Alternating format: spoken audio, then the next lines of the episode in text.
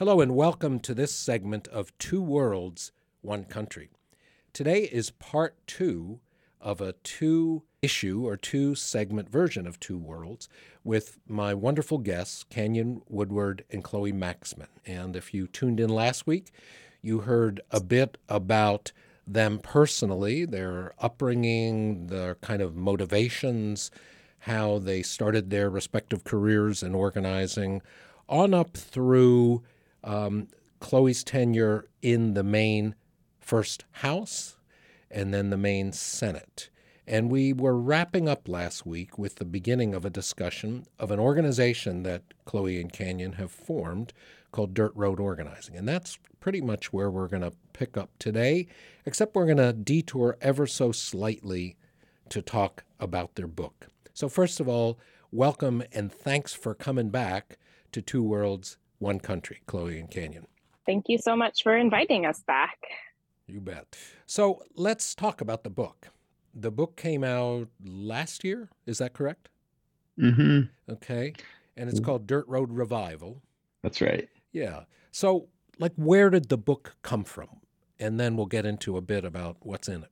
Yeah. Um, I mean, I think I think at its core, you know, when Chloe and I started on this journey in early 2018, didn't feel like didn't feel like there was a whole lot of, you know, progressive rural storytelling to to go off of or kind of like playbooks for how to organize and, and win as as young folks in rural America. And so we really wanted to work on, you know, helping helping change the narrative of what you know the political scene and political possibilities are in rural America, mm-hmm. as well as share from our experiences what worked, what didn't, um, so that so that other folks could you know pick up that playbook and run with it in their own communities. Yeah, I mean, I I would so agree that there's really a, a dearth of materials. There's folks writing about rural and rural development. My my book from back in 2016 is kind of about rural development, and there's folks writing about politics, political organizing, uh, and progressive politics.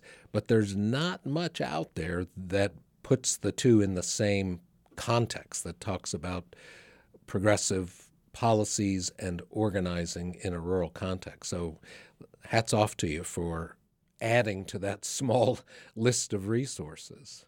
Chloe, did you want to add anything to that in terms of the motivation? Uh, I, you know, I think the only thing I was going to add is that the book really, you know, we hadn't really ever planned on writing a book, but uh, it kind of emerged organically after we were canvassing and getting deep on the campaign trail and just felt like we were learning so much. And so we would take voice memos and you know we had these big google docs that we would write ideas and reflections down in.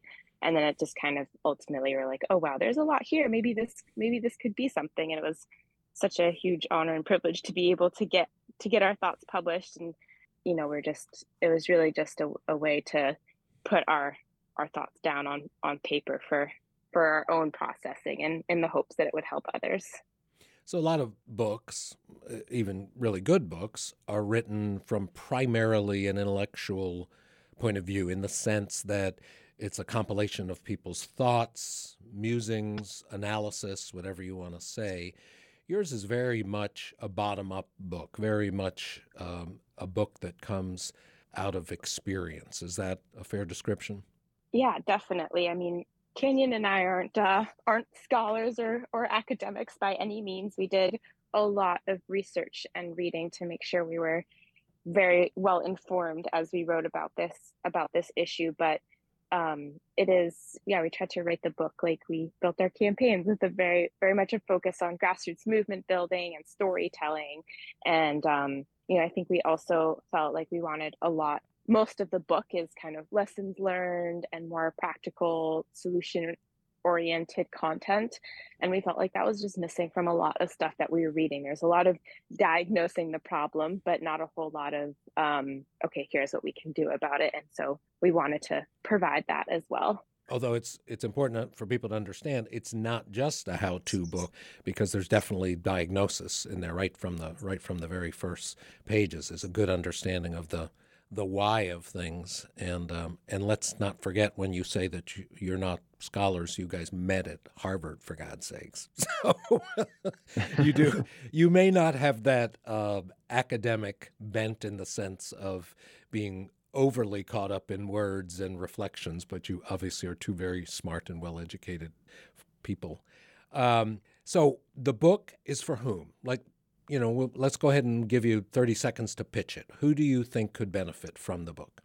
I mean, big picture, I think, you know, anyone who's interested in in American politics today, I think it's I think it's a relevant story of honest look at rural America and the forces that play there over the last two decades plus, um, and some stories from just really being on the ground, deep, deep in the organizing, and and hopefully some some really hopeful lessons learned. You know, I think there's a general audience for it, but our hope for it and our motivation, I think that that kept us slogging through through what's always difficult writing process was the hope that folks who are in these communities, especially especially young young folks like us, um, but everyone um, would pick up the book and run with it and run for office or work on a campaign or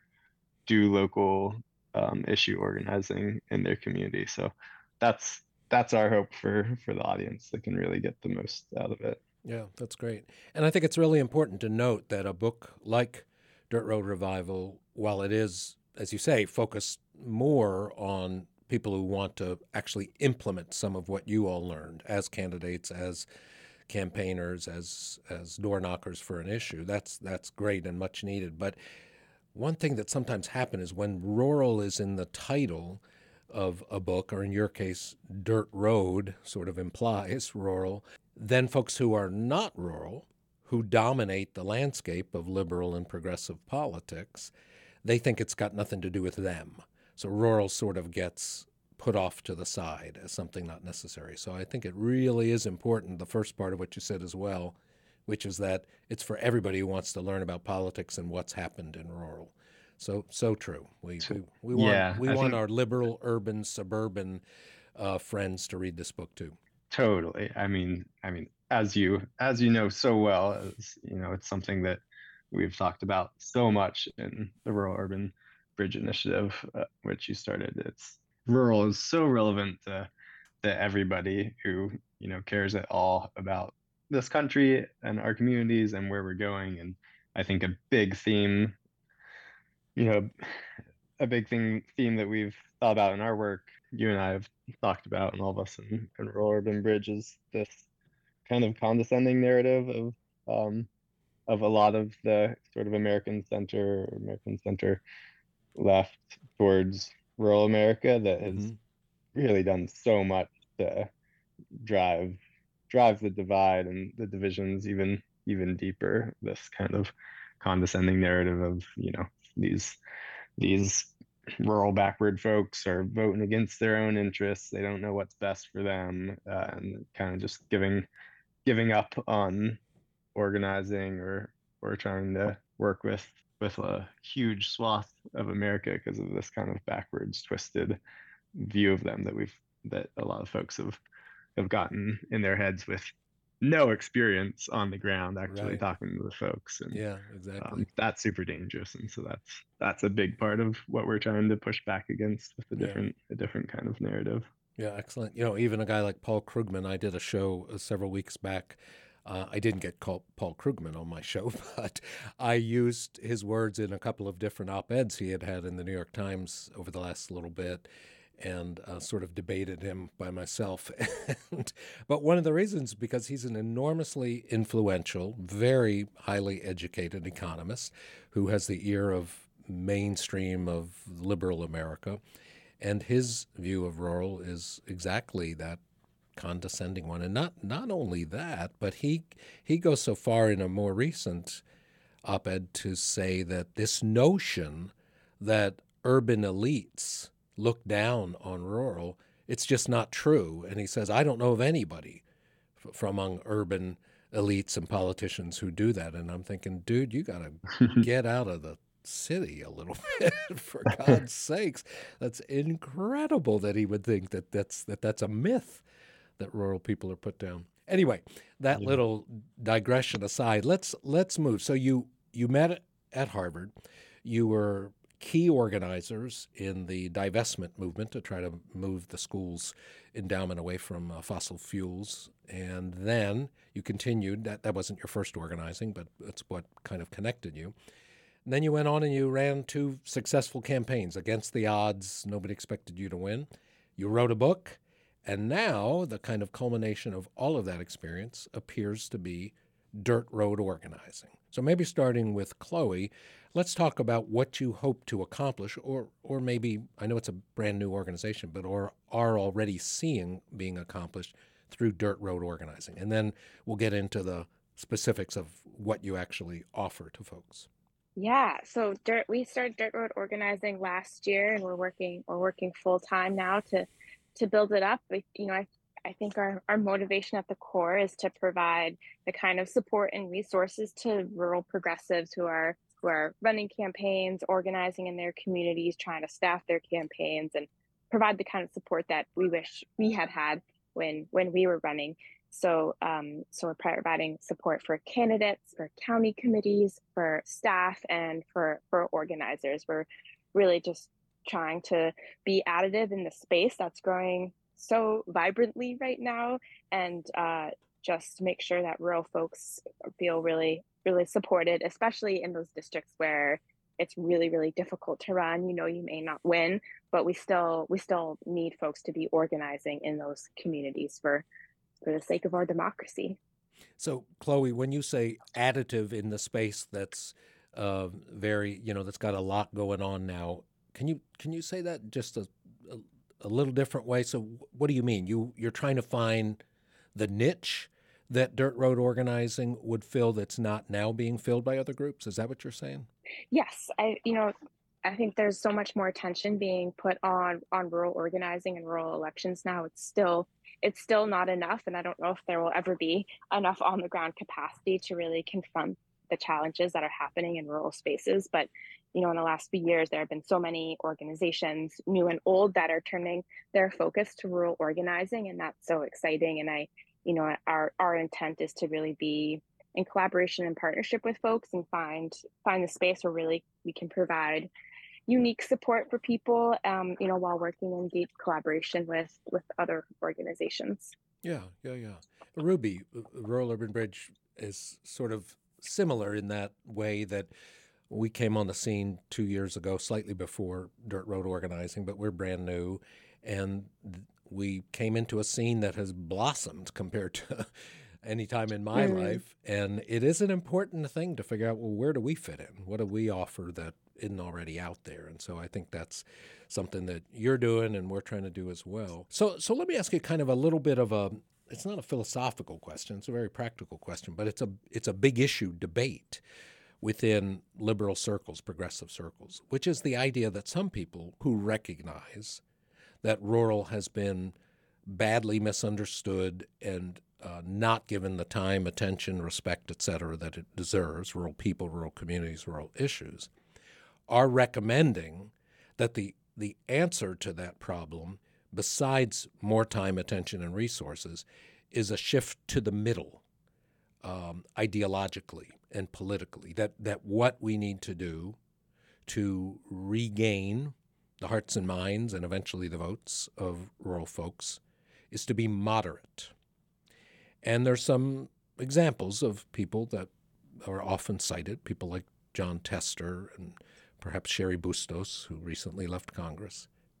But you guys are progressives, and your agenda when you were in the Maine legislature was pretty progressive. So, how do you respond to that idea? Do you think it is about the need to move to the middle, as people say, or is that not the only way to reach rural voters? Yeah, I don't. much... Go ahead. Oh no, you go, Kenny. I know you're fired up. You go. I could hear it in your voice. I, yeah, I kind of. I mean, I don't think it's about moving to the middle. Um, and and I get I I find the categories of right, left, middle you know, kind of kind kind of tired and, and worn out and and not, you know, something of a myth.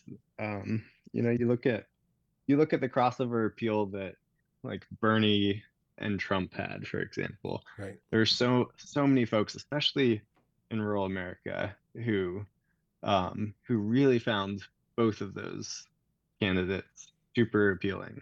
And they, you know, if we're in the traditional left, right, middle conversation, like they could not be further from each other. Um, but so let's let's stay both- let's stay yeah. with that for just a second. So I I agree with you completely. So why do you think that those two seemingly totally different candidates had appeal with many of the same people? Yeah, I I think a lot of it was both of them both of them had a really strong frustration with the mainstream political establishment of of this country from from very different ways from very different perspectives but there's so much frustration with politics as it is and kind of these just political dynasties and and very very just like a lot of inertia from the leadership of of both parties uh, that kind of reinforces not not challenging the status quo and making sure that working people get their fair, fair share and that we you know stand up to stand up to the billionaires like like Bernie was so Yeah. um, Yeah. so ardent about. And there's this really strong authenticity from both of them, um, at least perceived perceived authenticity of, Right. of speaking their mind and uh, an irreverence that really appealed to everybody. Right, right. And recognizing that the sort of incrementalism that the Democratic Party has kind of made its mainstay for most of the last 40 years just isn't working for folks. If your if your life's basically okay, eh, it could be a little better, but it's basically okay. Then a, a tweak here and there, a little improvement here and there is probably a pretty acceptable political strategy. If your life's kind of hanging in the balance, uh, if your economic fortunes are totally insecure, if your community's on a downward spiral, then that kind of incremental tweaking doesn't seem very, very much what's needed. And I think both Trump and Bernie offered uh, an alternative to tweaks and, and very modest, modest change. Yeah, and if I could offer up a you know another example of of this very much at, at play in the real world, um, you know when we um, when we started running in 2018, you know Chloe was Chloe was a 25 year old um, climate activist running in a plus 16 Republican state house district um, where 100% of the population was was rural, and you know there were huge questions of you know is this a candidate that can even be viable, let alone win in this district. And you know the the answer is a resounding yes. That you know you don't have to be some middle moderate pandering politician to um, to be competitive in in a district like that. You just have to be unapologetically yourself and go out there and form connections with folks, go door to door, um, and win people's trust. And if if folks trust you, if they see a genuine, authentic human on the other side, you know, we can get past some of that left, right, center policy stuff. Um, yeah, I think that's that's really important to understand. Mhm. Um, hmm Absolutely. So that must be uh, the underlying philosophy of dirt road organizing. Let's let's talk a little that that being that to win people over, it's not a question of fight, finding the least offensive middle ground on policies. It's a it's a matter of respecting where people are and responding accordingly. So so how do you do that? Like what what is it specifically that dirt road organizing is offering? and to whom?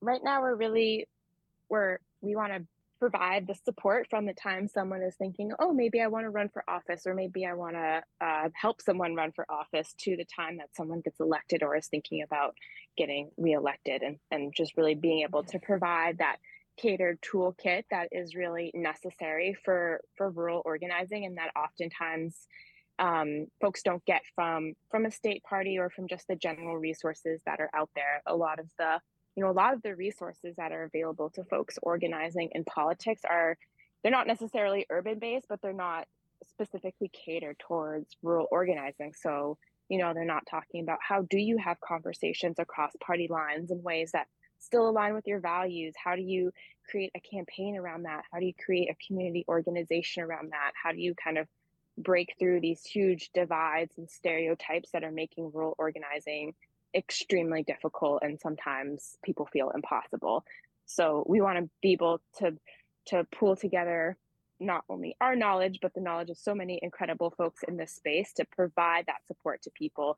We're also working with partner organizations to make sure that rural legislators who are progressive and get elected have the resources and support and guidance that they need as they navigate a political space as a rural progressive which is a unique identity and then and then you know these races that we're talking about are are are pretty pretty challenging and so it's it's daunting to think about running again and building up that whole infrastructure from ground zero yet again. And so that type of perennial support is where is where we will come in for for good candidates.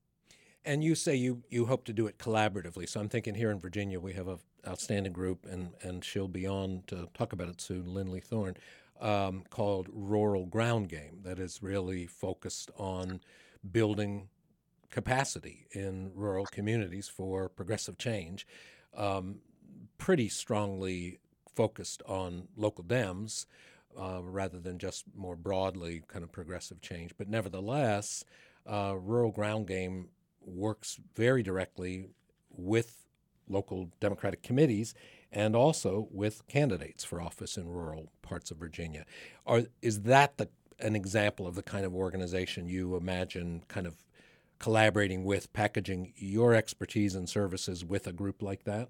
Yeah, we, have talked with Lindley, and we're huge fans of Rural Ground Game. They're doing such incredible work, and um, and they have a lot of of flexibility um, that we don't as a as a 501c4 nonprofit. So yeah, definitely definitely partnering with with folks who are on the ground doing this great work. And and you know we have we have um, capacity to to fill in gaps and we have capacity to step back and you know say well ground game has got it. We'll we'll go elsewhere. Oh yeah. Good point. Good point.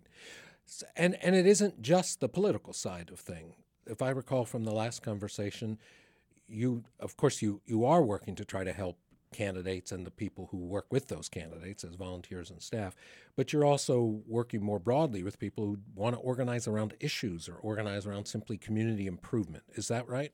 Yeah, absolutely. That's that's a that's a big piece of it. You know, um, one of one of the things from our campaigns that that felt like the biggest one of the biggest things that came out of them was um, you know when COVID hit in 2020. We stopped campaigning completely, but we realized because of the organizing, we had a really strong community that could respond to the crisis. And, you know, we had access to the voter database with phone numbers for most folks. And so um, we launched into a mutual aid effort with with the you know, dozens and dozens of volunteers that had already signed up work on the campaign. And reached out initially to everyone over 65 who um, was the only was living alone it looked like based on their voter file and offer offering you know rides to the doctor or prescription pickups or connecting folks with local food banks and you know an organized community is is a strong community and that was that was such a strong example of the power of organizing especially in a rural community and just being able to come together and look out for each other and use our collective power to respond to a crises in a way like that. So, so dirt road that kind of capacity. Sure, go yeah. ahead. Go ahead. So that kind of capacity building is is really important to us. Um, and then there's another another big side is just continuing to work on building a new rural narrative, kind of getting back the the earlier part of our conversation of mm-hmm. pushing back against these these storylines that are super super divisive and counterproductive and um, so continuing continuing to work on shifting that culture, and we're doing that through a variety of different avenues. One of them is is this short film um, that my older brother made, kind of following following the organizing work um, and bringing in some themes of um, trail running, which is another part of my life, um, and that's that's been a really good bridge to um, reach like less politically engaged crowds, and especially kind of the outdoor community. So we've we've been doing a lot of work in schools and universities with that film, as well as partnering up with brands like Patagonia um, and orgs like Protect Our Winters, and um, working on kind of bringing bringing folks in the door who aren't necessarily political by nature, and and trying to get them more involved. Nice, nice. That's interesting. I'd, I'd forgotten about the film. That's another dimension.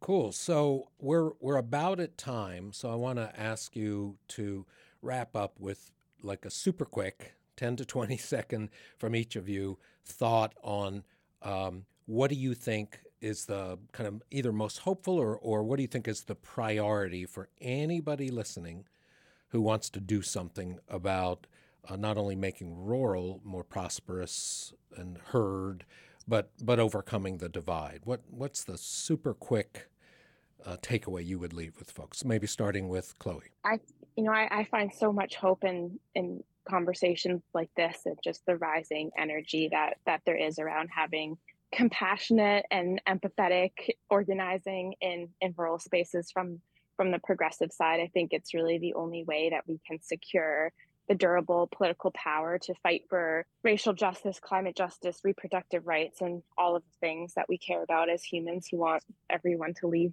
decent and happy lives. And so it's so exciting. And, and one of the things that I always say is that reading um, Run for Something's Instagram stories and their, their all of their social media and just looking at all of the young people who are running for office and engaging with this work gives me so much hope.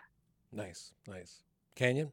I resonate with all of that so much. Um, I think the thing that pops into my mind is that so much of our understanding of one another these days is filtered through our screens and our social media networks uh, and the mainstream media and it's really warping our understanding of each other and the amount of empathy and compassion that we have for each other and i the most hopeful thing for me in this work is removing those filters and going and looking each other in the eye, shaking each other's hands, and really seeing the the human on the other side face to face. And um, you just you find that we have so so much more in common than we'd be led to believe by so much of the media and narratives that we consume. And there's really a lot of hope in just reconnecting face to face as human beings, as simple and maybe right. cliche, cliche as that is. No, I think it's so true. It's like the difference between a farmer's market and the metaverse. It's like it's like super tangible human scale flesh against flesh versus something that is uh, not just uh, an intellectual abstraction, but an abstraction from reality. So, well, yeah. very cool. Delighted to have you both on for two segments. And I'm sure um, it won't be too many more months before I might ask you to come back and give us an update on dirt road organizing and what you're what you're finding as as you get more uh, of that work behind you. So again, I want to thank you both for being on the program. Chloe Maxmin and Canyon Woodward. This has been Two Worlds, One Country, and thanks to all of our listeners for checking us out.